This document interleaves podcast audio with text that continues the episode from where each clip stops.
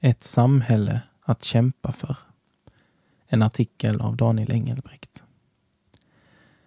Martin Luther King kämpade för svartas rättigheter i USA och William Wilberforce avskattade slaveriet i England. Även i Sverige har många kristna politiker färgat vårt samhälle. Det finns goda skäl att fortsätta deras kamp. Sverige är en av världens mest väletablerade demokratiska nationer med hög levnadsstandard, fokus på jämställdhet, utbildning och medmänskliga ideal. Det är fantastiskt, men inte självklart vår framtid. Det svenska samhället har inte tillkommit av en slump. Vår välfärd är resultat av flera generationers hårda arbete, politiska vägval och en kristen livsåskådning. Lär av historien. Många svenskar är skeptiska till religiositet och känner inte till historien om hur kristen tro har varit förutsättning för framväxt av både vetenskap, demokrati, sjukvård, skolväsen, kapitalism och välfärd. De länder med högst levnadsstandard som är fördelad på majoriteten av befolkningen har detta gemensamt.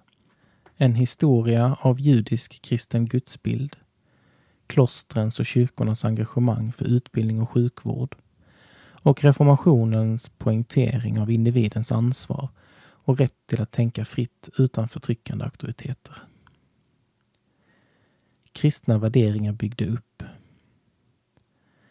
Massor av människor blev personligt kristna på 1800-talet. På några generationer lyfte sedan Sverige ur den djupaste fattigdomen till den högsta välfärden. De personligt kristna utmärktes av att de själva läste i Bibeln och annan litteratur och började påverka sin omgivning utifrån dess ideal. Ofta gjorde de gemensam sak med arbetarrörelsen och nykterhetsrörelsen för att värna de svaga och utsatta i samhället. Det var självklart för bibelläsarna att alla människor har samma höga värde och ovärderlig individuell kompetens med rätt till åsikt och rättvis inkomst. Många kristna läsare blev företagare, lärare, sjukvårdare och ofta politiker. Med ansvar inför Gud tjänade de sin omgivning och jämnade ut samhällsklyftor och tog avstånd från all korruption. De visste att en dag ska vi göra räkenskap inför Gud för hur vi förvaltat det vi blivit anförtrodda. Så har Sverige blivit ett rikt välsignat land. Kristna värderingar byggde upp och behövs fortfarande. Välsignelse och välgång kommer alltså naturligt när människor låter Guds goda ordningar få råda. Han vet ju vad som är det bästa för oss människor och därför behöver vi följa hans vilja. När politiker och kulturpersonligheter tar avstånd från dess, dessa ordningar går vi miste om välsignelsen. Kvar blir sekulär individualism. Ett samhälle som förkastat Gud och som har individen i fokus.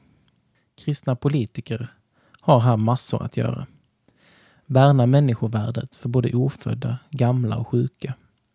Tala om äktenskapet för att skydda oss mot inre sår och om barns rätt till både mamma och pappa. Vi behöver kräva att sanningen ska lyftas fram, både i affärsvärlden där många gör sig oproportionellt rika på andras bekostnad och när flyktingar tar med sig en hederskultur som ofta handlar om att försvara sig själv och sin grupp och sätta sanningen på andra plats.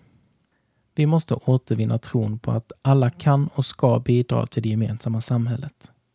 Vi behöver bygga en stark ekonomi, inte för att gynna oss själva, utan för att kunna hjälpa andra. Detta är bara en bråkdel av många exempel.